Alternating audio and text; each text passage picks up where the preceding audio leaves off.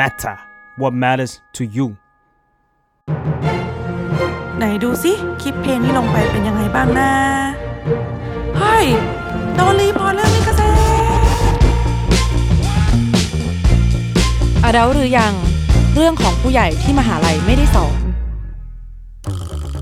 สวัสดีค่ะ adult หรือยังกับปังนะคะ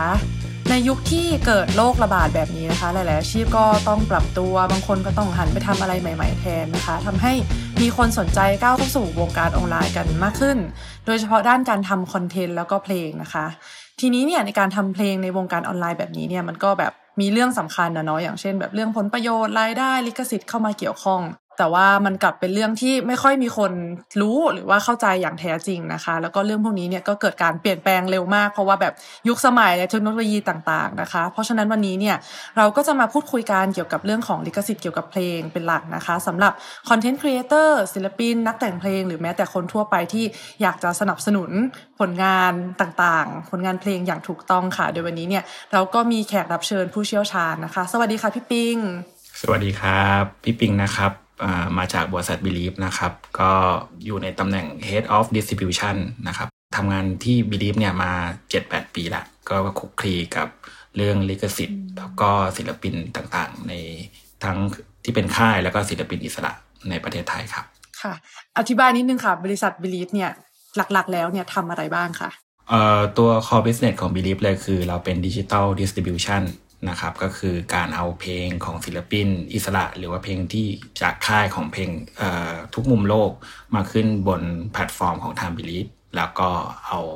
เอ่อกระจายไปทางแพลตฟอร์มต่างๆ ที่เป็นเขาเรียก digital service อย่างเช่น Spotify Apple เอ่อ YouTube JOOX อะไรเงี้ยเป็นต้นครับอืมแล้วก็นำรายได้เข้ามาให้กับศิลปินต่างๆอืม ก็คือเหมือนดูแลเรื่องลิขสิทธิ์ ดูแลเรื่องลิขสิทธิ์ด้วย แล้วก็เป็นตัวแทนจำหน่ายให้กับอ่าศิลปินอิสระ แล้วก็ค่ายเพลงเป็นการจำหน่ายแบบโลกดิจิตอลก็ว่าได้ครับ ค่ะ แปลว่าจริง ๆ แล้วเนี่ยเรื่องลิขสิทธิ์มันต้องยุ่งยากมากๆ แน่ ๆ เลยค่ะ ถึงขั้นแบบมีบริษัทหนึ่งตั้งขึ้นมา เพื่อแบบดูแลผลประโยชน์ให้กับศิลปิน ใช่ครับใช่ครับ ก็เอ่อถ้าพูดถึงสมัยก่อนเนี่ย ตอนที่เราทำเป็น physical ซีดีเทปอะไรพวกเนี้ยมันก็จะมี wholesale มีเหมือนคนกลางที่จะคอยไปกระจายตามร้านต่างๆ อะไรเงี้ยที่เป็นลิขสิทธิ์ที่ถูกต้อง ตอนเนี้ยก็คือมาเป็นยุคดิจิตอลก็จะมีคล้ายๆปิลิปอย่างเงี้ยแหละครับ มาเป็นเอ่อคนดูแลเรื่องลิขสิทธิ์ด้วยเรื่องของอาการการทำเงินที่ถูกต้องให้กับศิลปินต่างๆ อืมค่ะ เพราะฉะนั้นถามก่อนเลยค่ะว่าจริง ๆ แล้วเนี่ยลิขสิทธิ์มันคืออะไร แล้วมันมีขึ้นเพื่อประโยชน์อะไรคะพี่ จริง ๆคำว่าลิขสิทธิ์พี่มองว่ามันคือเป็นเป็นสิทธิ์ผลงานของทุกๆคนนะครับ ที่ที่ทำผลงานออกมา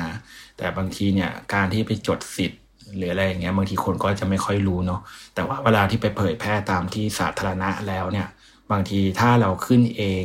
ทำเองบน YouTube เองอะสมมติยกตัวอย่างเอง YouTube บางทีเราก็ทำรายได้เองเราขึ้นเองเนี่ยมันก็คือครอบสิทธิ์เฉพาะแค่ตัวช่องช anel ของเราเท่านั้น แต่พอออกไปที่นอกช่องมีคนเอาเพลงเราไปใช้ เอาภาพเราไปใช้ เอาเนื้อร้องเราไปใช้เนี่ยเราก็จะไม่สามารถที่จะไปเคลมเงินหรือไปเอเขาเรียกนะครับไปคุยกับเขาว่า เอ้ยไม่ถูกต้องห้ามใช้อะไรเงี้ยไม่ได้ ฉะนั้นมันก็เลยก็ต้องมีตัวกลางอย่าง Believe หรือบริษัทหลาย ๆ บริษัทที่เป็นดิสติบิวเตอร์เนี่ยมาคอยจัดการตรงนี้ให้ด้วยครับโอ้แค่พี่ปิงเล่ามาเคสเดียวว่าขึ้น YouTube แล้วมันเอาออกไปอะไรเนี่ยคือโหใช่เป็นสิ่งที่หนูใช่ใช่ไม่เคยรู้เลยแบบ หนูเข้าใจว่าแบบอย่างเช่น สมมุติถ้าวงการที่เขาแบบวาดรูปอะไรอย่างเงี้ยเนาะเพราะมันจะเป็นเรื่องที่แบบคนชอบก๊อปวาดรูปอะไรเงี้ยเขาบอกว่าคนคนหนึ่งพอมันวาด สมมติวาดวงกลมขึ้นมาวงหนึ่งหรือว่าวาดตัวละครขึ้นมาตัวหนึ่งเนี่ยแค่วาดเสร็จเนี่ยก็คือถือว่าเป็นลิขสิทธิ์ของเราแล้วอะไรอย่างเงี้ยค่ะ แล้วในส่วนของตัวเพลงเนี่ย ไอ้คำว่าลิขสิทธิ์เนี่ยมันเกิดขึ้นกับผลงานตอนไหนอะคะอืมจริง ๆก็คือตั้งแต่แต่งเพลงแล้วครับ แต่ทีแต่ว่าจะให้คนข้างนอกเขารู้ว่านี่คือเป็นสิทธิ์ของเรา มันก็ต้องมีการเผยแพร่ออกไปก่อน เผยแพร่ออกไปเสร็จแล้วจะมีคนเอามาเลียนแบบหรือหรือไม่เนี่ยคือ มันจะยึดยังไงให้ให้รู้ว่าอันนี้คือเป็นของเราเนี่ยมันก็ต้องมีคนที่เป็นตัวกลาง มาคอยจัดระเบียบ แล้วก็คอยที่จะถือสิทธิ์ตรงเนี้ยว่าอันนี้เป็น master ของทางศิลปินคนนี้ก่อนอันดับแรก ยกตัวอย่างเช่น อย่างเช่น ถ้าศิลปินเอามาขึ้นเพลงผ่านผ่าน Believe อย่างเงี้ยครับทางภาพหรือว่าทางมิวสิกวิดีโอเนี่ย Believe ก็จะถือสิทธิ์ตรงเนี้ยไปขึ้นในระบบต่าง ถ้าสมมติว่ามีคนมาละเมิด มีคนที่มาชนกับเรา ถ้าถ้าทาง YouTube เนี่ยเขาจะเรียกว่า conflict มีการ conflict กับเราเนี่ย เราตัว Believe เนี่ยก็จะไปบอกได้ว่า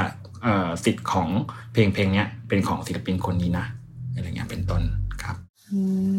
ม ค่ะ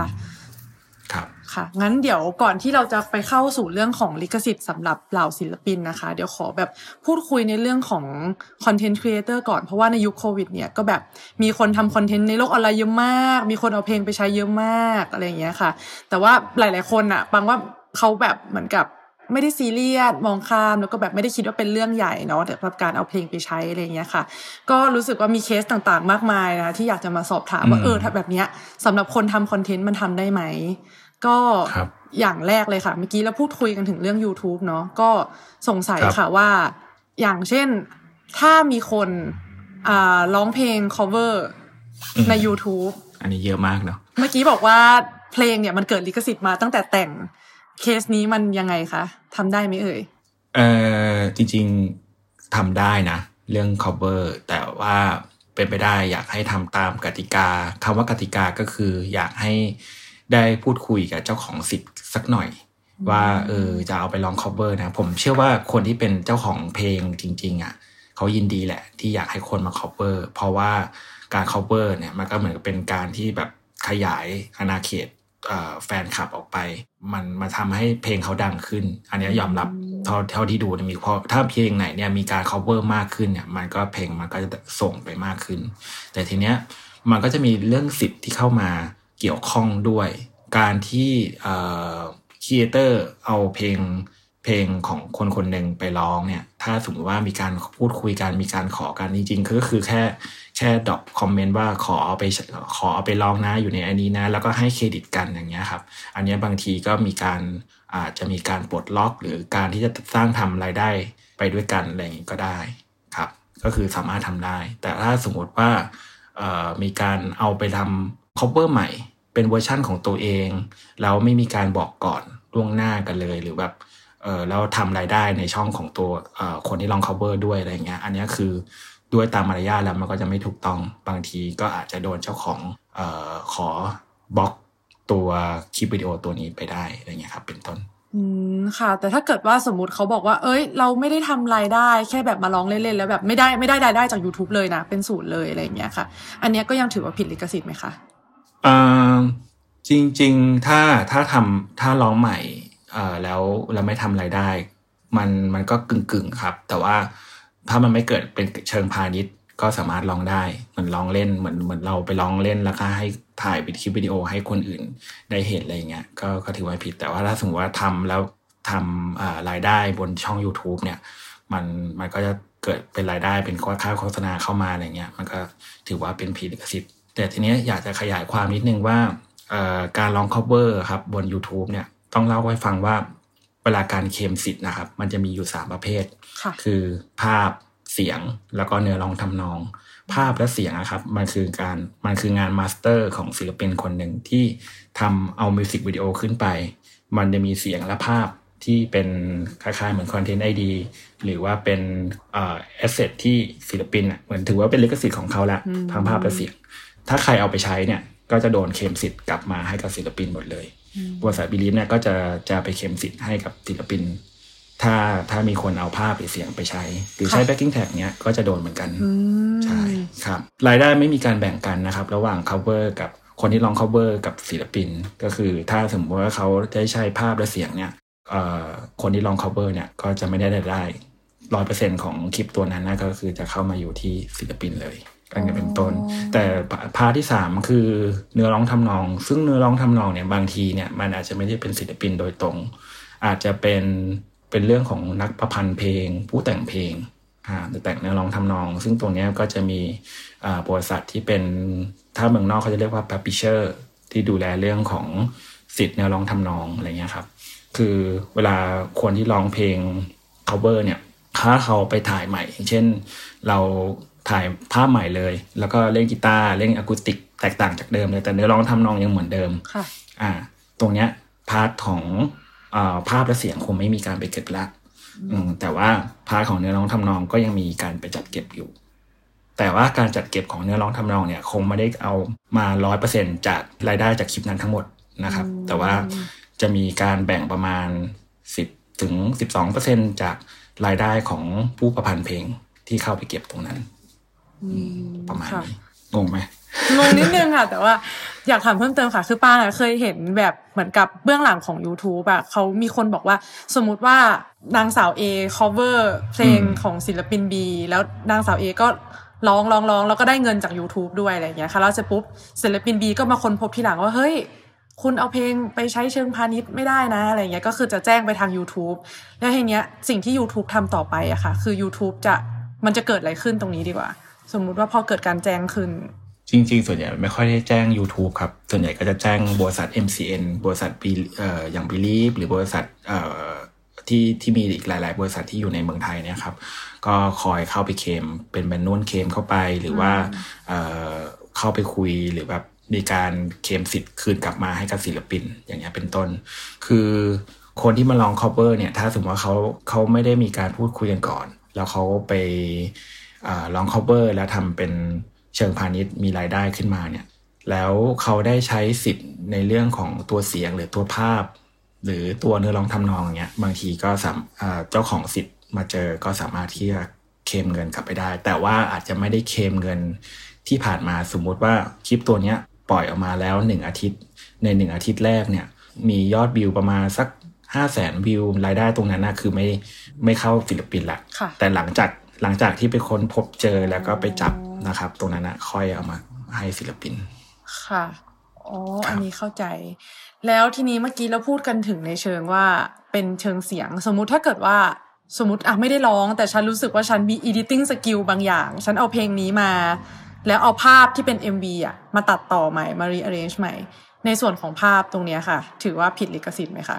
จริง ๆ การเอาภาพไปใช้อะ ก็ผิดลิขสิทธิ์ตั้งแต่แรกแล้วครับอืมโดยโดยเจตนา แต่ที่เห็นบ่อยๆอาจจะมีการบิดภาพบ้างภาพย่อภาพบ้างอะไรอย่างเงี้ย แต่แต่ถ้าศิลปินหรือว่าคนที่เป็นเจ้าของสิทธิ์นะมาเจอเขาก็สามารถที่จะเคลมกลับไปเป็นรายได้ของเขาได้ครับอืมค่ะ เพราะฉะนั้นเนี่ยโดยสรุปก็คือลิขสิทธิ์เนี่ยมันมีตั้งสามส่วนก็คือทั้งตัวเสียงตัวภาพแล้วก็ตัวทำนองการแต่งเนาะใช่ใช่ครับ คือคืออย่างอย่าง MV เนี่ย ถ้าสมมติว่ามีคนนำ MV ไปไปใช้ ใช้แค่สองวิสามวิ มันอาจจะโดนเอ่อตัวระบบหลังบ้านของทางทาง YouTube เนี่ย มันอาจจะจับไม่เจอโดยตรงตั้งแต่แรก แต่ว่าถ้าสมมติว่าคลิปนั้นมันดังขึ้นแล้วมีตัวศิลปิน หรือว่าตัวค่ายเขามาเจอแล้วก็เอ้ยนี่เขาใช้ช่วง MV ของเรานี่นาอะไรเงี้ยเขาก็สามารถที่จะเข้ามาเก็บรายได้ของเราได้ครับ อืม ค่ะ การเก็บรายได้เนี่ยมันไม่ใช่แบบว่า คุณใช้แค่ภาพสองสามวิ แล้วผมจะเก็บคุณสิบเปอร์เซ็นอย่างนี้ไม่ใช่นะ คือคุณใช้แค่ภาพสองสามวิแต่คอนเทนต์นั้นนะอาจจะสามสิบนาที แต่คุณใช้เพลงเพลงหรือ MV ตัวนั้นแค่สามสี่วิอะคุณ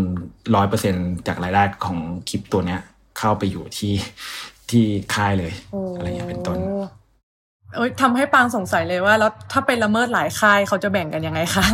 อ่ามันมีครับมันสามารถแบ่งได้อืมเจ้าถ้าเป็นเจ้าของสิทธิ์จริงๆอะมันมันสามารถแบ่งได้อีกทีหนึ่งโอ้ใช่ยกตัวอย่างลองลองดูเอ่อเรื่องเวลาเราดูข่าว เรื่องเล่าเช้านี้หรือข่าวอมรินทีวีหรืออะไรเงี้ย ที่เขาย้อนหลังมาอยู่บน YouTube อะอืมถ้าเอาเอาภาพพูดถึงข่าวข่าวกีฬา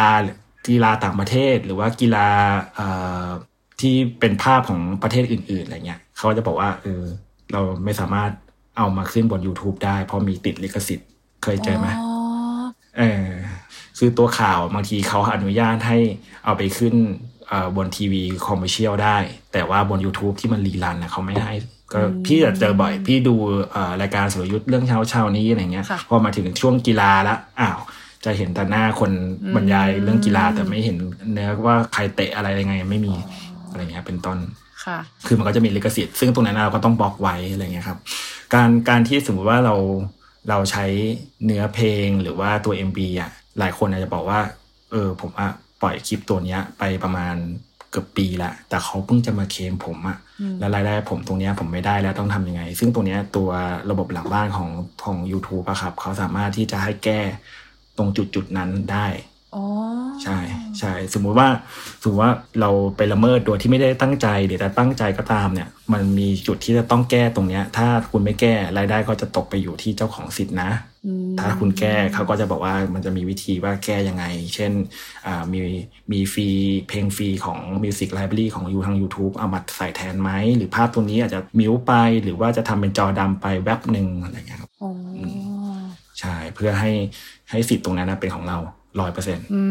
มก็คือใครที่เออหลงผิดไปก็สามารถไม่สายเกินแก้ สามารถกลับไปแก้ไขใช่ใช่ได้ใช่ไม่ไม่ไม่จำเป็นจะต้องลบคลิปครับ ในในหลังบ้านตัวตัว dashboard ของของ YouTube อะถ้าใครทำเป็น creator เนี่ยเขาจะรู้ครับ มันจะมีบอกว่าอูตัวนี้คุณกำลังละเมิดสิทธิ์ของคนคนนี้อยู่ คุณเอาออกนะอะไรเงี้ยหรือคุณจะ mute เสียง คุณจะเปลี่ยนภาพอะไรอะไรก็แล้วแต่ เปลี่ยนภาพน่าจะไม่ได้น่าจะเป็นแบบเป็นจอดำหรืออะไรเงี้ยครับอืมค่ะครับ ทีนี้ปังว่าหลังจาก cover เนี่ยปังว่ามันจะมีอีกรูปแบบหนึ่งที่อันเนี้ยภาพเสียงทุกอย่าง original แน่นอน คือการ react MV อืมเพลงและศิลปินครับซึ่งปังว่ามันเป็นอะไรที่แบบ คนนิยมมากช่วงนี้แบบว่าอืมแค่อืมคือบางบางทีปังก็สงสัยนะแบบบางช่องอะทำแค่แบบ react หมดเลยอะแล้วทุกอันก็แบบเออเป็นแค่หน้าตัวเองแล้วก็แบบเฮ้ยเอ้ยเอ้ยอะไรอย่างเงี้ยแล้วก็ฉายคู่กับอ่า MV อ่าแบบเต็มเต็มๆเกินห้าสิบเปอร์เซ็นต์ซะอีกอะไรอย่างเงี้ยถามว่ามันทำได้เหรอคะ พี่ก็ชอบดูนะ ที่มีคนร้องพวกฮายาใช่ไหมเออคือจริงๆแล้วทำได้ไหม ผมเชื่อว่าเอ่อเขาน่าจะติดต่อกันก่อนครับ ผมผมมองว่าในในโลกของคนที่เป็นครีเอเตอร์บน YouTube เนี่ยเขาคงไม่ได้แบบว่า ดึงภาพแล้วมาทำเลยอืมเขาคงติดต่อกันคือ ตอนนี้มันผมว่ามันติดต่อกันง่ายเอ่อบางทีอาจจะ comment ไปว่าขอภาพ คลิปนี้ไปใช้นะ ใช้ไปทำอะไร project เป็นยังไง แล้วก็เอามาใช้ การที่เอามาใช้เนี่ยแน่นอนถ้าเอามา react เนี่ยภาพที่เขาเอามาใช้เนี่ย มันจะโดนเจ้าของสิทธิ์คนแรกอะมามาจับแนวแน่นอน แต่ว่าถ้าสมมุติว่ามีการพูดคุยขอเหมือนเหมือนเหมือนกรณีเคสของ cover เหมือนกัน ถ้ามีการพูดคุยว่าจะเอาภาพเนี้ยมาใช้ต่อแล้วมา react อะไรแบบเนี้ยถ้าเขาอนุญาตบางทีเขาก็อาจจะมีการปลดล็อกว่าอะคุณก็ไปทำรายได้ได้อืมอะไรแบบนี้เป็นต้น ครับคือจริง ๆ แล้วก็คือในโลกของคำว่าลิขสิทธิ์อะถ้ามันมีการพูดคุยกันก่อนอะผมว่ามันมันมีการต่อยอดกันไปได้ คือมันไม่จำเป็นจะต้องแบบลักลอบ คือมันแค่บอกกันว่าเออผมขอไปใช้ในเคสแบบนี้รายการผมจะเป็นแบบนี้ เอาภาพช็อตตรงนี้ไปใช้ได้ไหมอะไรเงี้ย คือ เท่าที่อยู่ในวงการเนี้ยมีความรู้สึกว่าทุกคนเขาฟรีกันมากคือ ถ้ามีการขอคือก็ให้ แล้วก็มีการปลดล็อกอันเคมกันอะไรเงี้ยช่วยเหลือกัน บางทีถัดมาเขาก็จะเอาภาพของของคนนั้นที่เคยเคยยืมไปอะเอามาใช้บ้างอะไรเงี้ยครับแลกเปลี่ยนกันอ๋อใช่ใช่เพราะปังชอบเห็นแบบอย่างเช่น สมมติศิลปินเกาหลีปล่อยเพลงมาใหม่อะกรีดแตกมากแล้วทุกคนก็จะแบบคนรอบโลกก็จะแบบทำคลิป react ซึ่งมันเป็นสิ่งที่ปังรู้สึกว่า อย่างเราเราๆก็รู้สึกว่าเฮ้ยมันทำง่ายมากเราแค่แบบเอาคลิปมาแล้วเราก็ react อะไรอย่างเงี้ยแต่ว่าอ๋อมันควรที่จะต้องขอก่อนเนาะเพราะจริง ๆอะมันไม่ได้ ใช่ แต่ว่าถ้าเป็นค่ายเกาหลีเออสมมติว่าเป็นศิลปินเกาหลีมา ผมว่าคนที่จะทำรีแอคจะไปขอที่ค่ายเลย ผมว่าเขาก็คงไม่ตอบนะใช่ไหมนั่นนะสิคะพี่ คือมองว่าจริง ๆ แล้วก็ทำได้ไหม ถ้าทำทำได้ แต่ก็ไม่ควรจะทำออกมาเป็นในเชิงพาณิชย์ครับ แบบทำแล้วให้แบบสร้างรายได้เป็นของตัวเองอืม คืออาจจะทำเป็นแบบในฐานะแฟนคลับอะไรอย่างใช่งี้ใช่ใช่คือถามว่าทำได้ไหมทำได้ แต่ว่าไม่ไม่ควรจะมีมีการทำรายได้เกิดเข้ามาอยู่ในคลิปคลิปนั้น มันจะไม่ดี คือสมมติว่าเราเอาภาพมาใช้ตัดแวบไปแวบมา หรือว่าเอาย่อภาพบิดภาพ ให้มันมีการจับไม่เจออะไรอย่างเงี้ยอืมโอเค มันทำได้แหละ แต่ถ้าวันหนึ่งทางต้นสังกัดอะไรเงี้ยเขามา มาค้นเจอมาเจอคลิปตัวนี้ เพราะว่าวิดีโอมันต้องรีเลทกันมาได้เรื่อยๆอยู่แล้วเนี่ยอืมพอมาเจอเงี้ยเขาก็สามารถที่จะเข้าไปเคลมสิทธิ์ทั้งหมดตรงนั้นได้ ถ้าสมมติเราไม่เปิดเคลมในเชิงพาณิชย์นะครับ ก็ปล่อยให้เขามาดึงรายได้ของของคลิปตัวเนี้ยไปที่เขาก็ได้เลยไม่มีปัญหาอืมแต่ว่าถ้าเราไปเปิดทำสร้างรายได้ บางทีเจ้าของสิทธิ์เนี่ยเขามาเจอเขาอาจจะไม่ใช่แค่แบบว่า ปิดตุ้มเป็นบล็อกไป เขาอาจจะ ยิงสไตล์เรามาวะก็ได้คาว่าสไตล์ก็คือ คุณกำลังละเมิดสิทธิ์แบบ คุณไม่ควรจะละเมิดสิทธิ์เนี่ยเขาก็จะยิงทำโทษมาเป็นสไตล์อะไรอย่างเงี้ยครับบน YouTube ใช่ค่ะโอเค หลังจากที่เราคุยเรื่องช่องทาง YouTube กันไปดูเดือดพอสมควรนะคะ มันก็มีแพลตฟอร์มใหม่ ๆ มากมาย อย่างเช่น IG Reel ที่แบบว่ามีการเปิดให้ใช้เพลงเนี่ยมาประกอบคลิปของเราได้ โดยที่เพลงเนี่ยมันก็จะแบบ เป็นเพลงดัง ๆ ทั้งนั้นเลยอะไรอย่างเงี้ยค่ะ ซึ่งคนมันก็ใช้มาเรื่อยๆเนาะแต่ว่าหลังจากที่คือโลกออนไลน์อะมันก็ต้องขายของแหละ แต่พอมันมีคนเอาไปใช้ในเชิงพาณิชย์เช่น อาจจะแบบคลิปรีวิวสินค้าที่แบบเป็นสปอนเข้ามา หรือว่าแบบทางแบรนด์บอกว่าเออเนี่ยทำโฆษณาในนี้แบบอินฟลูใช้ให้หน่อยอะไรอย่างเงี้ยค่ะ ครับ อันนี้เนี่ยมันได้ยังไงไหมคะพี่ อ่า คืองี้ตัวตัวริวบน IG กับ Facebook เอ่อสตอรี่ แล้วก็รวมไปถึง TikTok ด้วยค่ะแล้วก็อนะอ่าจริงๆมีมาแล้วล่ะก็คือ YouTube Short นะครับ ทุกอย่างเนี่ยมันมาในช่วงเวลาใกล้ๆกัน มาเริ่มมาจาก TikTok ก่อนค่ะที่เป็นเอ่อภาพวิดีโอสั้นๆนะครับ ก็คือตอนเนี้ยคือผมว่า ยุคปัจจุบันเนี่ยคนนิยมเริ่มดูอะไรสั้นๆละอืมดูแป๊บหนึ่งแล้วก็สไลด์สไลด์สไลด์ใช่อ่าใช่ ซึ่งเอ่อแพลตฟอร์มเหล่าเนี้ยก็เป็นแพลตฟอร์มที่ทำเงินให้กับศิลปินเหมือนกันกับอืมกับบุคคลที่ทำเพลงเหมือนกันครับ คือแพลตฟอร์มเหล่านี้ก็เป็น service ที่ทาง Believe อย่างอย่างพี่เองเนี่ยก็ติดต่อแล้วก็เอาเพลงเข้าไปขึ้น อย่างเพลงที่มันโชว์อยู่ใน Reels ใน story ที่เป็นสติกเกอร์นะบน story นะครับหรือว่าเพลงบน TikTok ที่เอาไปใช้เนี่ยที่เห็นนะมีเพลงเยอะแยะมากมายที่อยู่ใน Music Library อันนั้นก็คือทาง distributor อย่าง Believe เนี่ยยิงขึ้นไปให้อ๋อศิลปินก็ถ้าใครได้เอาเพลงไปใช้เนี่ยก็รายได้ของการอ่า usage ในการที่ใช้ตรงนั้นนะก็ตกกลับมาที่ศิลปินเหมือนกัน คือไม่ใช่ละเมิดนะครับอันนั้นอืม ครับ แต่ถ้าเกิดว่าเป็นการทำ content คือปังเข้าใจว่าถ้าเกิดเป็น content แบบเอ้ยเต้นสนุกสนุกๆอะไรอย่างเงี้ย อันเนี้ยเข้าใจได้อ่าแต่ว่าถ้าเกิดว่าแบบมันไปจบที่การขาย product อย่างเงี้ย ตรงๆเต็มๆเลยอะมันทำได้ไหมคะอ่าถ้าในเชิงนี้ก็ได้นะ เพราะว่าไอตัวคลิปตัวนั้นนะมันได้ใช้เพลงได้ถูกลิขสิทธิ์จากเราไปแล้ว อืมครับโอ้อย่างนี้นี่เอง เพราะว่าใน Reels ในใน story เนี้ยคือ เพลงที่เลือกเข้ามาเอามาใช้แปะลงไปอะนะครับ อันนั้นนะคือเป็นเพลงที่ distributor ต่างๆ ทั่วโลกได้ยิงขึ้นไปให้ทาง Facebook กับ IG ได้ใช้ละอือ๋อมคือครับมันผ่านผ่านการถูกลิขสิทธิ์มาแล้วต่อหนึ่งเพราะฉะนั้นพอถูกต้องถูกต้อง creator เอามาใช่ครับใช้เนี่ยมันก็เลยถูกใช้ได้อย่างถูกลิขสิทธิ์ไม่ว่าจะเป็นเชิงพาณิชย์หรือว่าเชิงแบบเล่นๆก็ตามที ใช่ใช่บน TikTok ก็เหมือนกันครับ การที่ทำ challenge หรือว่าการที่แบบเราทำคลิปนู่นคลิปนี้จะขายของหรืออะไรก็แล้วแต่แล้วเอาเพลงเนี้ยเข้าไปใส่อยู่ในนั้นนะเพลงเหล่านั้นนะก็สามารถที่จะทำรายได้ให้กับศิลปินกลับย้อนกลับไปเหมือนกันแพลตฟอร์มเหล่านี้คือเป็นทาง distributor ต่างๆ หรือศิลปินต่างๆ ได้ได้เอาขึ้นไปถูกในลิขสิทธิ์อยู่แล้วครับอ๋อครับโอ้ทีนี้สบายใจเลยอินฟลูเอนเซอร์ทั้งหลาย สามารถใช้เพลงครับได้อย่าง ถูกลิขสิทธิ์ยิ่งกว่าทำคลิปเองซะอีก ถือว่าแบบดีมาก ใช่ใช่ลองเล่นดูครับ ค่ะ ถ้าสังเกตคือตอนนี้ถ้าเข้าไปดูในในแพลตฟอร์มพวกนี้น่าจะมีเพลงใหญ่ๆเออเขาเรียกว่าเพลงดังๆเกือบครบเกือบทั้งหมดเนาะอืม ใช่ ใช่ ครับโอ้ค่ะนั่นแหละครับ ทีนี้มาถึงเรื่องที่อาจจะแบบไม่ค่อยมีคนถาม แต่ว่าเนื่องจากปางเรียนภาพยนตร์ค่ะ แล้วทีเนี้ยตอนปีสี่เนี่ย มันก็จะต้องทำทีสิสแล้วทุกคนก็จะแบบมีความสงสัยมาก ๆว่าเออในฐานะที่เราเป็นหนังนักศึกษาเป็นหนังจบอะไรอย่างเงี้ยค่ะ ที่แบบอืมอืมไม่ได้มีเจตนาเชิงพาณิชย์เลย ถ้าเราจะทำหนังส่งครูหรือว่าประกวดเทศกาลอะไรอย่างเงี้ยค่ะ เราสามารถหยิบเพลงที่อยู่ในท้องตลาดที่มันมีลิขสิทธิ์ของมันเองเนี่ย เอามาประกอบ ได้ไหมอะไรอย่างเงี้ยค่ะ จริง ๆเอามาประกอบได้ครับ ก็มีนิสิตนักศึกษามามาถามอยู่บ่อยๆ เวลาจะทำทีสิทธ์จบอะไรเงี้ย ก็มีมาถามว่าเออผมต้องไปขอยังไง หนูต้องไปขอยังไงอะไรเงี้ย ถ้าเป็นไปได้อยากให้ถ้าสมมติว่าเป็นศิลปินที่ไม่ได้อยู่ค่ายหรือแบบสามารถติดต่อได้ง่ายอะไรเงี้ย ก็ลองแบบคุยตรง direct message ไปดูว่าเออฉันจะขอเอามาใช้ตรงนี้นะ อะไรเงี้ยอืมส่วนใหญ่เขาก็จะให้กันนะครับ ไม่ไม่ยากคือถ้ามีการบอกกล่าวก่อน ทั้ง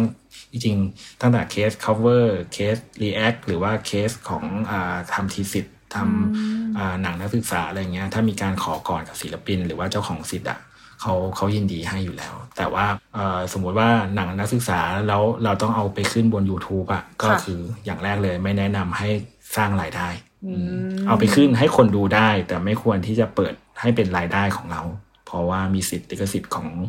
ของศิลปิน หรือว่าของเจ้าของสิทธิ์หลาย ๆ คนอยู่ในนั้นอยู่อะไรเงี้ยอืมไม่ควรที่จะทำรายได้ตรงนั้นครับ ค่ะ แล้วถ้าเกิดว่าสมมติเกิดแบบหนังมันดีมาก ไปประกวดเทศกาลแล้วได้เงินรางวัลอย่างนี้แหละค่ะอันนั้นพี่เชื่อว่าจะต้องคุยเป็นเคสเจ้าของสิทธิ์โดยเป็นเออเป็นเคสโดยด่วนว่าเออเนี่ยมันมันมันกระแสดีมากจะขอซื้อสิทธิ์เอาไปใช้อย่างนี้ยังไงอะไรอย่างเงี้ย อย่างนั้นเลยมากกว่าครับอืมค่ะอืมอยากสอบถามเลยค่ะพี่ถ้าเกิดสมมุติว่าโอ้แบบ เนี่ยอยากจะซื้อเพลงโอ้โห เรารวยมาจากไหนไม่รู้ แต่ว่าเราอยากจะซื้อเพลงมาประกอบหนังของเราเอง ให้มันถูกไปเลยตั้งแต่วันนี้อะไรเงี้ย มันแพงมากไหมคะเออแล้วแต่ครับแล้วแต่มันมันก็ส่วนใหญ่ไม่ค่อยมีคนซื้อนะ มีแต่คนมาขอว่าขอใช้มากกว่า แล้วก็หรือบางทีก็ เออพี่ผมขอเอามาทำตรงนี้นะ เป็นเป็นนักนักศึกษาของผมนะเดี๋ยวพี่มาเคลมสิทธิ์ของผมได้เลยนะแต่ผมจะขอใช้เต็มเต็มๆเลยนะ อะไรเงี้ยก็ก็ก็เป็นแบบนั้นก็เยอะครับ อืมคือเป็นหนังที่เอ่อสร้างโปรไฟล์ให้กับนักศึกษาคนนั้น แต่ว่าสิทธิ์ในการเคลมคลิปตัวนั้นเอ่อเป็นรายได้ของของนักร้องคนนั้นอะไรเงี้ยครับอืมนักร้องเจ้าของสิทธิ์ครับค่ะ จะเป็นอย่างเคสแบบนี้มากกว่าไม่ค่อยมีคนซื้อกันสักเท่าไหร่อืมใช่แต่ก็ก็มีบางคนที่เอาซื้อสิทธิ์ที่เป็น sound effect หรือเอ่อเป็นเป็นเสียงแบบ music background หรือเป็นภาพที่มันซื้อจากสต็อก ที่สามารถเอามาซื้อได้แล้วมาลง YouTube อะไรเงี้ยครับ อันนี้อยากเสริมนิดนึงคือ เวลาเราไปซื้อพวกเสียงพวกนั้นมาเนี่ย แล้วเวลาเราจะลง YouTube เนี่ยเราอาจจะโดนเข้าเคลมก่อน เจ้าของสมมติว่ามีบริษัท A เขาขายพวกซาวด์ประกอบอะไรพวกเนี้ยแล้วเอาจะเอามา เราซื้อมาแล้ว แล้วในในสัญญามันเขียนว่าอ่ารวมไปถึง YouTube ด้วยอย่างเงี้ยครับ ก็อ่าเวลาที่เราจะเอาขึ้นเอาซาวเสียงตรงเนี้ยที่คลิปวิดีโอตัวนั้นที่เอาเสียงตัวเนี้ยเอามาประกอบแล้วเรียบร้อยเนี่ยเอามาขึ้น มันตอนจังหวะที่กำลังอัปโหลดเนี่ยมันจะโชว์แล้วว่าเสียงของเอฟเฟกต์ตัวเนี้ยมันไปชนกับคนนี้คนนี้คนนี้ที่เป็นเจ้าของสิทธิ์ อ่า ซึ่งตรงเนี้ยคือมันจะเป็น automatic การเคมของบริษัทเอนี้อยู่แล้ว ครับฉะนั้นเนี่ยคือเรายังไม่ควรที่จะปล่อย publish ออกไป เราควรที่จะส่งเรื่องว่าเรามีอ่าสัญญาตัวหนึ่งว่าโอเค เราได้สิทธิ์ตัวเนี้ยส่งไปให้บริษัทเอก่อน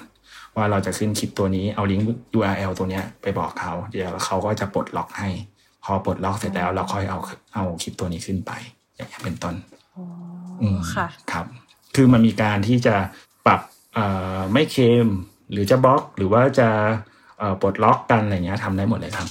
อืมอืมเพราะฉะนั้นทุกอย่างเริ่มจากการพูดคุยจริงๆใช่ใช่ใช่พูดพูดคุย ลิขสิทธิ์อะฟังคำคำว่าลิขสิทธิ์บางคนจะโอ้โหมันรู้สึกว่าน่ากลัวจังเลย ไม่อยากจะไปทำอะไรที่ละเมิดลิขสิทธิ์คนอื่นเลยอะไรเงี้ย แต่ว่าเวลาการการทำธุรกรรมในธุรกิจเนี่ย คือมันมันถ้ามีการพูดคุยกันก่อนนะมันเป็นอะไรที่ง่ายครับ อืม โลกใบนี้ตอนนี้มันเป็นการช่วยเหลือกันมากกว่า เออเช่นอ่าคุณเอาสิทธิ์ของผมไปใช้เดี๋ยวรอบหน้าคุณก็จะโดนผมเอาไปใช้เหมือนกัน ก็แลกกันไปแลกกันมาอะไรเงี้ยที่ที่เจอบ่อยจะเป็นแบบนี้ครับ เป็นการ collab การการ featuring การอะไรเงี้ยครับหรือศิลปินนะปัจจุบันเนี่ยก็จะมีการแลกเพลงกันเดี๋ยวฉันไป featuring กับคุณเดี๋ยวคุณก็มา featuring กับผมอะไรเงี้ยอืมอืมดูเป็นโลกที่สวยงามและอบอุ่น ใช่ใช่คือ คือคือพี่เห็นบ่อยนะ คือมันเป็นการคุยกันง่าย ๆ อย่างเช่น บางทีก็จะเจอแบบ ศิลปินภาคใต้ศิลปินภาคอีสานมาเจอกันอะไรเงี้ยแลกกันคนละเพลงอะไรเงี้ยครับอืมเขาก็มีห้องอัดกันอยู่แล้ว ก็แลกกันคนละเพลงแลกกันคนละ channel วันนี้คุณออก channel นี้ อีกวันหนึ่งคุณมาออก channel นี้ สังเกตบางทีมีพวก creator ต่างๆเนี่ยบางทีอ้าวปรากฏว่าเขารู้จักกันเหรอวันเนี้ยคือบางทีมีคลิปคลิปหนึ่งอะ creator อยู่กันครบหมดเลย แต่เขาถ่ายกันคนละมุม แล้วสุดท้ายก็ออกมาพร้อมกันอะไรเงี้ย อืม แล้วก็เขาก็มา collab กันอยู่โผล่กันด้วยกันอะไรเงี้ยครับ อืม ใช่ค่ะในส่วนต่อมาค่ะ ทีนี้เราก็พูดคุยในเรื่องของการที่แบบ content creator อะอืมเอาพวกเหล่านี้ไปใช้หมดแล้ว แล้วเราก็ได้เรียนรู้แล้วว่าลิขสิทธิ์เนี่ยมันก็ในเพลงเพลงหนึ่งมันก็มี 3 ส่วนเนาะทีนี้มามองในมุมมองของศิลปินแล้วก็นักร้องอะไรเงี้ยค่ะ ที่อาจจะแบบไม่มีค่าอาจจะเป็นศิลปินที่แบบ เออฉันวันนี้ฉันจะแต่งเพลงแล้วก็ปล่อยเพลงออกมาอะไรเงี้ย ซึ่งเขาอาจจะแบบไม่ได้รู้ในเรื่องของลิขสิทธิ์ไม่รู้ว่าเอ้ยใครมาละเมิดฉันบ้างอะไรเงี้ยค่ะอาจจะแบบครับยังไม่รู้สิทธิ์ของตัวเองอะไรเงี้ยค่ะ ทีนี้ขอย้อนกลับไปตั้งแต่ประโยคแรกที่พี่ปิงพูดเลยค่ะ ตั้งแต่พี่บอกว่าสมมติอะมีศิลปินใน A คนหนึ่งปล่อยเพลงใน YouTube ปรากฏว่าลิขสิทธิ์มันอยู่แค่ใน YouTube อันนี้มันคืออะไรคะเนี่ยอ๋อคือถ้าสมมติว่าเราเป็นสมมติว่าพี่พี่เป็นนักร้องคนหนึ่งมือใหม่เลย แล้วเรารู้ว่า YouTube เนี่ยสามารถทำรายได้ได้ เช่นโอเค เราเอาเพลงขึ้นไปเอ่อเอ็มมิวสิกวิดีโอขึ้นไป แต่มันก็ต้องมีผ่านแบบเอ่อช่วงระยะหนึ่งที่จะสามารถที่จะเปิดสร้างรายได้ได้นะครับ ซึ่งการเปิดสร้างรายได้นะก็คือจะมีการต่อแบบ Google AdSense แล้วก็จะมีโฆษณาจาก AdSense น่ะเข้ามาหาศิลปินคนนั้นสมมติว่าเพลงของเราอะมันดังขึ้นมาแล้วมีคนเป็นเอาไป react MV เราหรือว่าไปไปร้อง cover เราหรือ หรืออะไรก็แล้วแต่ที่ใช้ของเราเนี่ยไปอยู่นอกช่องของเราแล้วเนี่ยเราไม่สามารถที่ที่จะไปเคลมสิทธิ์พวกนั้นได้ เพราะเราก็จะสโคบแค่เฉพาะตัวที่เป็นช่องของเราเท่านั้น อย่างเช่นช่องของ Ping Channel เอ่อเราพี่ปล่อยออกไปสามเพลงสามเพลงเนี่ยคือพี่ก็จะมีรายได้แค่คลิปวิดีโอสามเพลงนี้ อืมแต่ว่าถ้าค่ะสมมติว่ามีคนเอาภาพและเสียงของเราไปใช้ในนอกช่องอะ เราก็ไม่สามารถที่จะไปเคลมสิทธิ์พวกนั้นได้ อืมเพราะเราก็จะอยู่แค่ตรงนี้ ทีนี้เนี่ยการจะทำยังไงให้ให้รู้ว่านี่คือเป็นสิทธิ์ของเรา มันจะต้องไปผูกกับบริษัท distributor อย่าง Believe อะไรเงี้ยเป็นต้นคือเอาเข้าเข้ามาอยู่ในระบบการจัดการในการเคลมสิทธิ์นอกช่อง หรือการเอา audio หรือภาพตรงเนี้ยสร้างเป็น Content ID หรือยิง audio fingerprint ไปจับการละเมิดนอกช่อง ซึ่งบางทีเราก็ไม่รู้หรอกว่ามีใครไปละเมิดบ้าง เราอาจจะไม่มีเวลาไปได้ เราก็จะมีการยิงตัว audio หรือยิงตัว Content ID ไปจับ automatic มาให้ได้เลยอะไรอย่างเงี้ยครับอืมอืมแล้วถ้าเป็นคนธรรมดาที่ไม่ได้มีแบบสามารถที่จะแบบว่ามี distributor อะไรยิ่งใหญ่อะไรอย่างเงี้ยค่ะ เราสามารถทำสิ่งเหล่านี้ด้วยตัวเองได้ไหมคะ จริง ๆ ได้ครับ คือตัว Believe อะเราเรามีอีกแพลตฟอร์มหนึ่งชื่อว่า TuneCore TuneCore ก็คือเป็นจะเรียกง่ายๆว่า DIY แพลตฟอร์มที่คนสามารถที่จะเอาเพลงของตัวเองมาลงไม่ต้องเป็นต้องเซ็นมาถึงกับขั้นที่เป็นแบบ Believe เป็นสัญญาขนาดนั้น เราอาจจะเข้าไปล็อกอินเลยที่ j u n c o r c o m แล้วก็เขาเอาเพลงของเราอะเข้าไปใส่ในนั้น มันก็สามารถที่จะทำเป็นสิทธิ์ของตัวเองได้แล้วครับ อืมใช่ใช่ก็จะมีพื้นฐานอ่าในการที่จัดการกับ สิทธิ์ของเราเนี่ยถ้าเข้ามาอยู่กับการ distribution ของทางในในกลุ่มของ Believe เนี่ยเราก็จะมีระดับที่เป็นอ่า start level เนาะเป็นแบบเอ่อ entry level ที่แบบเริ่มจะเอาเพลงเข้ามาอย่างเงี้ยก็คือเอาเข้ามาที่ระบบ DIY ก่อนทำได้ก่อน ถ้าสมมติว่าเรามองว่าเราตัวเองเราเป็นแค่เด็กบ้านๆเราเอาเข้ามาตรงนี้ก่อน แล้ววันหนึ่งก็อาจจะขยับเข้ามาเป็น Believe ก็ได้อะไรเงี้ยครับอืมให้คนมาค่ะช่วยเหลือมากขึ้นอะไรเงี้ยเป็นต้นความแตกต่างมันก็คือ believe believe กับจูนคอ believe คือเรามีบุคลากร มีบุคคลมาคอยช่วยพัฒนาตัวศิลปินหรือว่าค่ายร่วมกัน แต่ว่าตัวตัวจูนคอนจะเป็นระบบ DIY ที่ถ้าเรามองว่าเราเพิ่งเริ่มเราอาจจะเข้ามาเอเซตตรงนี้ก่อน เข้ามาสมัครตรงนี้ก่อน แล้วก็เอาเพลงของเราไปผูกสร้างลิขสิทธิ์ของเราก่อนก็ได้อืมทั้งในฝั่งค่ะภาพแล้วก็เสียง เหมือนกับการสร้างลิขสิทธิ์ให้ผลงานเพลงของเราเนี่ย คือมันจะต้องทำในรูปแบบของออนไลน์ อะไรแบบนี้เนาะใช่บางใช่อย่างแบบใช่ครับคิดภาพแบบเอกสารอะไรอย่างนี้อยู่เลยคืออะคือเอกสารตอนนี้แทบจะอืมไม่ค่อยมีประโยชน์สำหรับบนบนโลกออนไลน์นะอืมอืมันจะมาที่หลังมากกว่า เออบนโลกออนไลน์ที่คนละเมิดอะไรอย่างเงี้ย มันมันก็จะมีระบบจัดการของมันที่ที่สามารถที่จะไปบล็อก ไปเคลมสิทธิ์คืนกลับมาได้ โดยที่ไม่ต้องไปไปยื่นเอกสาร hard copy กันต่อกันอะคือมันไม่ใช่แค่คนสองคนที่ละเมิดเรา มันมีเป็นถ้าสมมติเพลงเราดังขึ้นมา ผมว่าเชื่อว่ามันเกินสิบเกินห้าสิบคน ที่เราอาจจะไม่ search ไม่เจอด้วยซ้ำอะไรเงี้ยอืมทีนี้ถามต่อค่ะ โอเค หลังจากที่ทำเพลงของตัวเอง จดลิขสิทธิ์แล้วอะไรอย่างเงี้ยค่ะ อยากทราบว่าปกติแล้วเนี่ย คนคนหนึ่งทำเพลงขึ้นมาเนี่ย มันคิดรายได้ ยังไงอะคะอย่างเช่น ยอดวิวใน YouTube หรือไปอยู่ในสตรีมมิ่งหรืออย่างที่พี่ปิงเล่าให้ฟังว่าไปอยู่ในแบบพวก TikTok อะไรเงี้ยคือการคิดรายได้ของแต่ละแพลตฟอร์มเนี่ยค่ะมันคิดยังไงบ้างอะคะเออคือสมัยก่อนเนี่ยต้องเล่าว่าสมัยก่อนเราอาจจะขายพวกเทปซีดีอะไรพวกเนี้ยมันจะนับเป็น unit ได้นะครับอืมแล้วก็ออกมาเป็นดาวน์โหลด ดาวน์โหลดเหมือนดาวน์โหลดไอจูนก็นับเป็น unit ได้ แล้วก็ราคาเนี่ยก็ราคามันก็เป็น fix rateอย่างเช่นโหลด 19 บาท โหลด 9 บาท จะได้เงินมาถึงศิลปินต่อครั้งเท่าไหร่ อันเนี้ยคือมาชัดเจน แต่ในยุคปัจจุบันเนี่ยมันเป็นยุคของสตรีมมิ่งคำว่าสตรีมมิ่งก็รวมไปถึง YouTube ด้วย video streaming ก็คือ YouTube Music Streaming Audio Streaming เนี่ยก็เป็นพวกแพลตฟอร์มต่างๆ เช่น Spotify j o o x เอ่อ Apple Tidal อะไรเงี้ย อันนี้คือก็ก็เป็นสตรีมมิ่งอย่างหนึ่งคำว่าสตรีมมิ่งอะคือมันไม่ได้มีการจัดเก็บแบบเป็น fix rate หรือรู้ว่าต่อครั้งมันเท่าไหร่ ทุกอย่างมันมันขึ้นอยู่กับหลาย ๆ ปัจจัย เช่น distributor ของคุณมี potential ในการที่ไปคุยกับแพลตฟอร์มเหล่านี้ยังไง ให้มีรายได้เกิดขึ้นมากขึ้น มีการแบ่งแบ่ง profit อะไรยังไงอะไรเงี้ยอีกด้วย รวมไปถึงอย่างเช่นบน YouTube นะครับ แต่ละช่องเนี่ยการที่จะทำให้ได้หนึ่งล้านวิวอะแล้วหนึ่งล้านวิวมันเท่ากับเท่าไหร่กี่บาทเนี่ยแต่ละช่องไม่เท่ากันครับ ช่องที่เกิดใหม่ ช่องที่เกิดมานานแล้ว หรือว่าช่องที่กำลังมาแรงเนี่ยคือไม่เท่ากันเลยหนึ่งมันขึ้นอยู่กับเอ่อ retention ของช่องว่ามีคนดูมากน้อยขนาดไหน ช่องช่องมันก็เหมือนช่องทีวีรายการดิจิตอลทีวีครับ หรือว่าป้ายบีบอร์ดง่ายๆ ถ้าสมมติว่ามีคนดูเยอะ มีคนเข้าไปดูบ่อยๆ มากขึ้นอย่างเงี้ย โฆษณาใหญ่ ๆ มันก็จะเข้ามามากกว่า สังเกตถ้าสมมติเจอพวกช่องดัง ๆ ที่เราดูกันประจำแล้วแบบมียอด subscription เยอะมีมีคนดูเป็นล้านล้านล้านล้านวิวในในช่วงไม่กี่วันอะไรเงี้ยโฆษณาใหญ่ ๆ ที่แบบสคริปไม่ได้อะจะเข้ามาเยอะมากแต่ว่าถ้าเราไปดูบอกช่องที่มันแบบเพิ่งมาเกิดใหม่ ๆ แบบมี ยอดวิวแค่หลักร้อยหลักพันอะไรเงี้ย ก็จะเจอแค่โฆษณาง่ายๆ โฆษณาแบบดิสเพย์ต่างๆ อะไรเงี้ยเป็นต้น การลงโฆษณา มันก็สามารถที่จะเลือกเอาที่ช่องที่มันแบบเหมาะสมกับเขา แล้วก็มีคนดูเยอะๆได้ อืม เห็นภาพไหมเคยเคยดู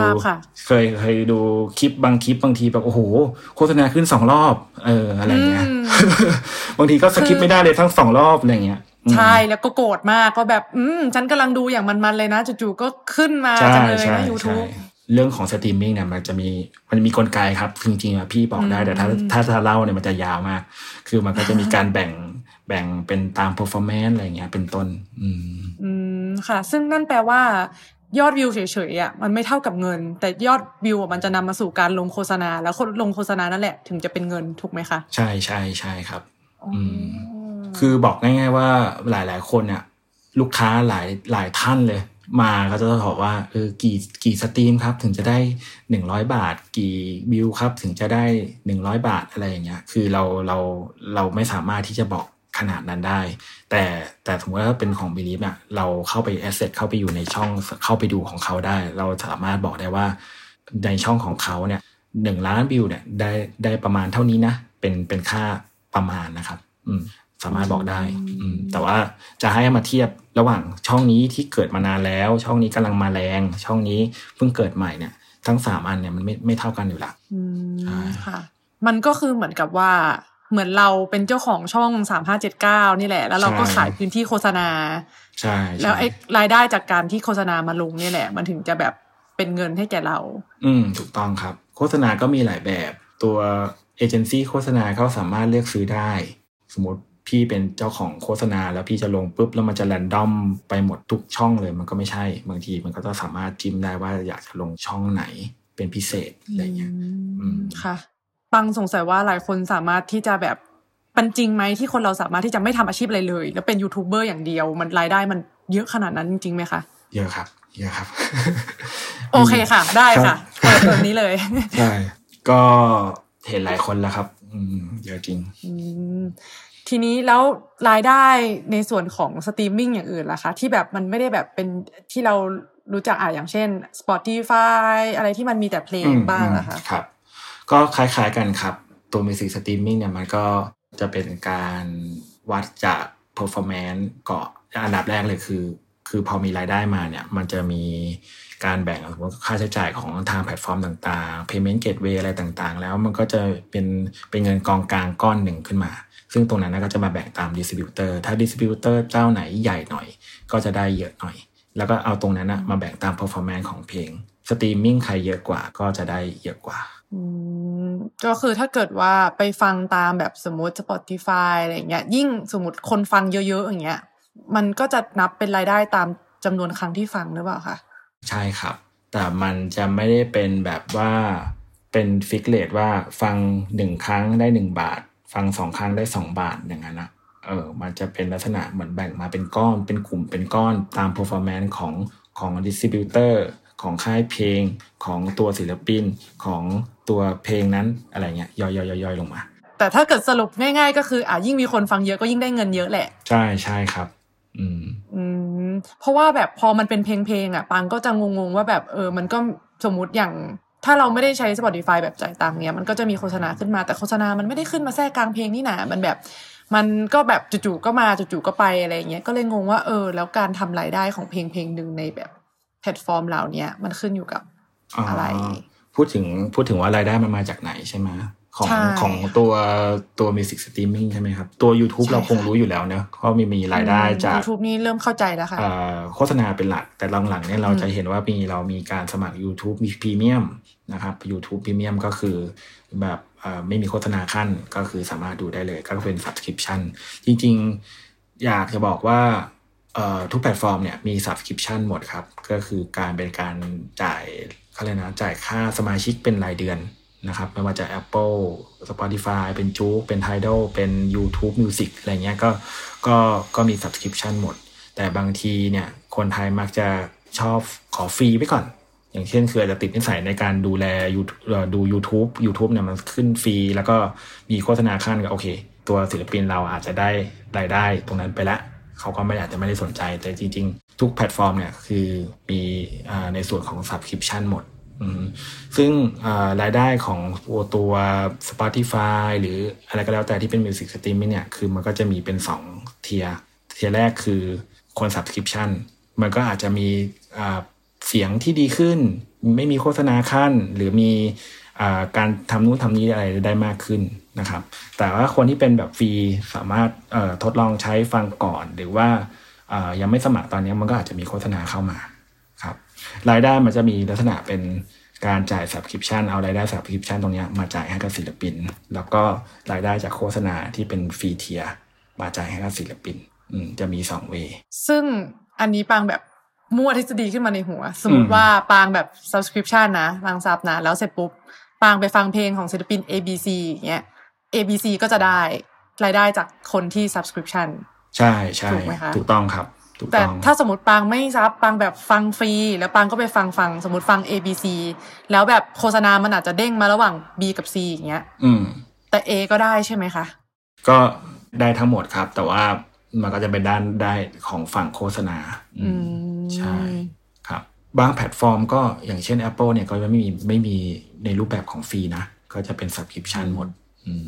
แต่ตัว Spotify JOOX อะไรเงี้ยก็จะมีเป็นรูปแบบของอ่า ฟังฟรีกับรูปแบบฝั่งของสมาชิกอะไรเงี้ยครับ อืมอื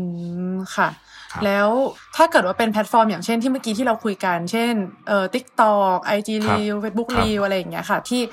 เหมือนกับเขาเอาเพลงไปแล้วอะอืมอืมอันนั้นก็จะเป็นอีกกรณีหนึ่ง อันนั้นจะไม่ใช่ subscription ละอันนั้นจะเป็นลักษณะของการใช้การนับ use rate ในการใช้ คือการใช้หนึ่งครั้งก็จะนับหนึ่งครั้งละคือเขาจะเอาเอา use rate อะมา มามาใช้อย่างเช่น TikTok เนี่ยถ้าเราเซิร์ชลงไปบน TikTok เนี่ยคือในในคลิปเพลงเพลงเนี้ยมีใครใช้กี่ครั้งบ้าง สมมติขึ้นมาสี่หมื่นครั้ง ไอ้สี่หมื่นครั้งตรงนั้นอะจะเอามาคิดเป็น performance ของเพลงเพลงนั้น แล้วรายได้ของโฆษณาบน TikTok ก็จะเอามาจ่ายสี่หมื่นครั้งตรงนี้ครับอ๋อ มันไม่ใช่แบบเป็นการขายขาดแบบเอาไปใช้เลย แต่ว่ามันเป็นการแบบนับจำนวนครั้งที่ใช้ใช่เนาะใช่ใช่ครับ คือทั้งแบบ Music Streaming แล้วก็ ตัว TikTok หรือเรียวอะไรเงี้ยคือมันก็ก็เป็นรูปแบบการจ่ายเงินแบบตาม performance ทั้งหมด อืมครับอืมจริงๆบน YouTube ค่ะก็เรียกว่าเป็น performance เหมือนกัน อืมมันจะไม่เหมือนสมัยก่อนที่ผม refer ตั้งแต่แรกเนาะว่าแบบสมัยก่อนขายเป็นเทปซีดี มันรู้ราคา ราคาว่ามันควรจะขายเท่าไหร่กี่ unit แล้วมันจะได้เท่าไหร่มันคูณกันง่าย หรือว่าเป็นดาวน์โหลดแบบไอจูนมันก็สามารถรู้กันได้ ว่าว่าต่อครั้งมันได้กี่บาท ถึงศิลปินอะไรเงี้ย แต่พอมาเป็นยุคของสตรีมมิ่งแล้วมันจะเป็นซับซ้อนนิดนึง แต่ถ้าศิลปินอยากจะรู้ลึกๆอะไรเงี้ย พี่สามารถเข้าไปบอกได้เป็นข้อข้อข้อข้อครับ อืมค่ะ ครับ แล้วทีนี้อาจจะเป็นคำถามที่ อืมไม่รู้เหมือนกันขัดแย้งย้อนแย้งนิดหน่อยคือ อยากรู้ค่ะว่า โอเค เรารู้ละทุกแพลตฟอร์มมันได้เงินยังไง ครับ ทีเนี้ยถามว่าเงินมันสู่ศิลปินจริง ๆอะ มากน้อยแค่ไหนคะเพราะว่ามันดูเหมือนต้องผ่านนู่นผ่านนี่ผ่านนั่นแบ่งเปอร์เซ็นต์ไปไปมาๆศิลปินอะได้จริง ๆ เท่าไหร่ จริง ๆ มันคิดเป็นเปอร์เซ็นต์ไม่ได้ครับ แต่ว่าถามว่าเยอะไหมเยอะนะ เยอะแล้วมันมีคืออย่างอย่างระบบของทาง Believe อะครับ หลายคนอาจจะมองว่า เออแล้วมาการแบ่งแบบเนี้ยมันมันจะโปร่งใสไหมมันจะเพราะว่ามีหลายขั้นหลายตอนอะไรเงี้ยคือในระบบ Believe หลังบ้านของเรานะเราจะมีตัว report ที่สามารถให้ศิลปินฟิลเตอร์ได้ แต่ละเพลง แต่ละเดือนแต่ละอะไรต่างๆ ที่มันสามารถบอกได้ว่า แต่ละเพลงมันได้ประมาณเท่าไหร่จะมีเป็น sale unit per stream ได้เลยเลยครับ ว่าแต่ละเพลงมันได้กี่บาทอะไรเงี้ยคือคือต้องบอกก่อนว่าการฟังเพลงบนประเทศไทยอ่าสมมุติยกตัวอย่างนะ Spotify การฟังเพลงบน Spotify ในประเทศไทยกับมีคนมาฟังเพลงที่ไอซ์แลนด์หรือที่ US อย่างเงี้ย รายได้ของสามประเทศเนี้ยต่างกันนะต่อหนึ่งครั้งหรือต่อต่อใช่ใช่ มันต่างกันยังไง น่าจะเกี่ยวข้องกับเรื่องของ subscription ศิลปินจะได้เงินจะมากน้อยอะไรอย่างเงี้ย คืออยากให้ทุกคนรณรงค์หรือแบบช่วยกัน ณ ปัจจุบันนี้โอเค ศิลปินอาจจะไม่ได้เกิดรายได้บนงานโชว์ ไม่มีทัวร์อะไรเงี้ย คือต้องต้อง work from home กันอยู่อย่างเงี้ยครับ ถ้าอยากสนับสนุนศิลปินให้มัน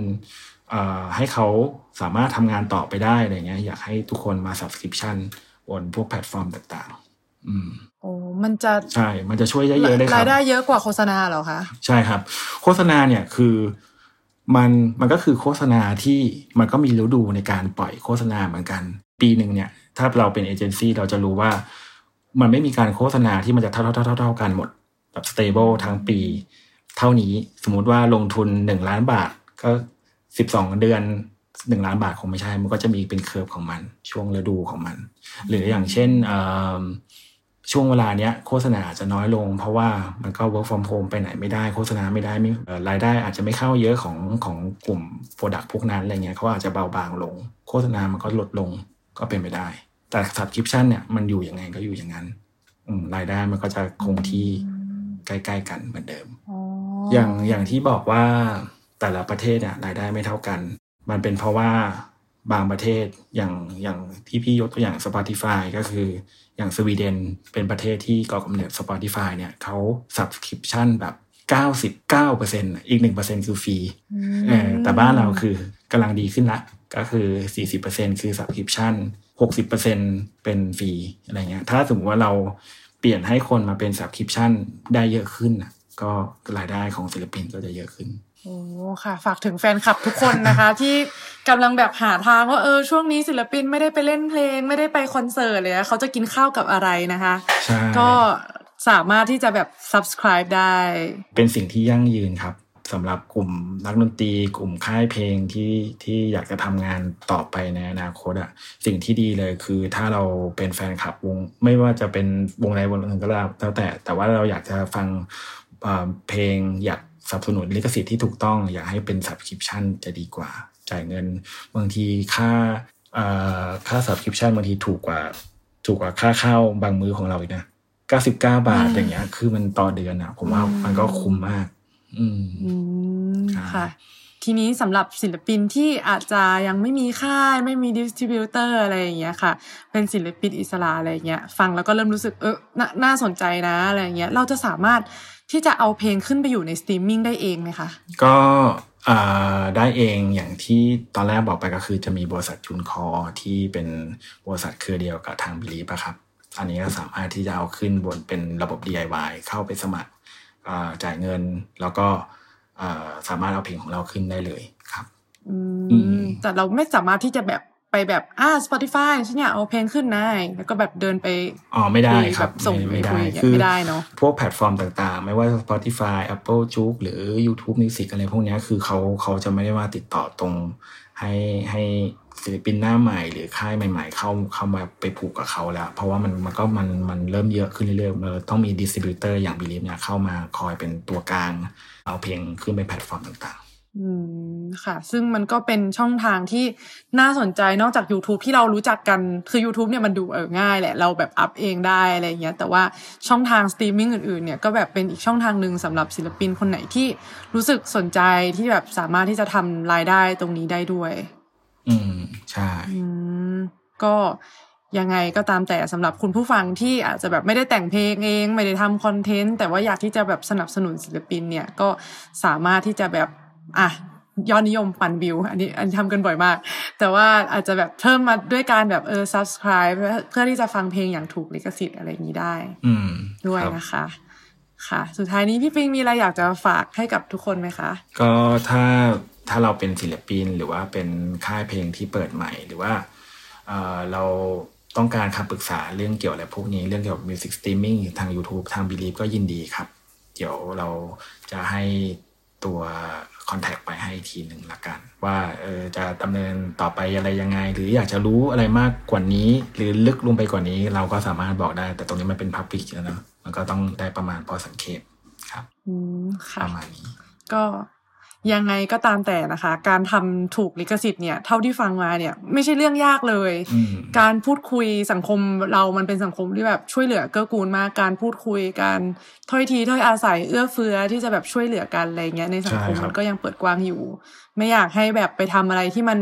ผิดกฎหมายหรืออะไรที่แบบเออเกิดข้อสงสัยว่าทำได้ไหมอะไรเงี้ยก็อาจจะแบบเนี้ยมาปรึกษาทางบิลีฟหรืออะไรอย่างนี้ก็ได้นะคะ ยินดีเลยครับ เรื่องนี้เพราะว่ามีศิลปินกับค่ายเพลงขอคำปรึกษาจากทางบีดีฟบ่อยมาก แล้วก็พี่ก็จะเป็นคนบอกว่าควรจะทำยังไง แล้วก็เอ่อเริ่มต้นอะแรก ๆ เลยคือเราก็จะบอกว่าคุยกันก่อน แล้วก็เอ่อมาบอกกันว่าเออเขาต้องการอะไรอะไรแบบเนี้ยแล้วเราก็จะแบบคอยปรึกษาได้ว่า ควรจะเป็นลักษณะแลกคอนเทนต์กันไหมอะไรเงี้ย ตัวนี้จะจบอย่างนั้น ยังไงก็ขอบคุณพี่ปิงมากเลยนะคะ ที่วันนี้มาให้ความรู้เราเกี่ยวกับลิขสิทธิ์ในเรื่องของเพลงนะคะได้ครับขอบคุณมากเลยค่ะครับขอบคุณมากครับค่ะ ยังไงก็อย่าลืมติดตามฟังอะเราหรือยังได้ทุกวันจันทร์ทาง Spotify Apple Podcast YouTube และทุกช่องทางของ The Better Podcast นะคะ อย่าลืมมา subscribe นะคะ ขอบคุณค่ะ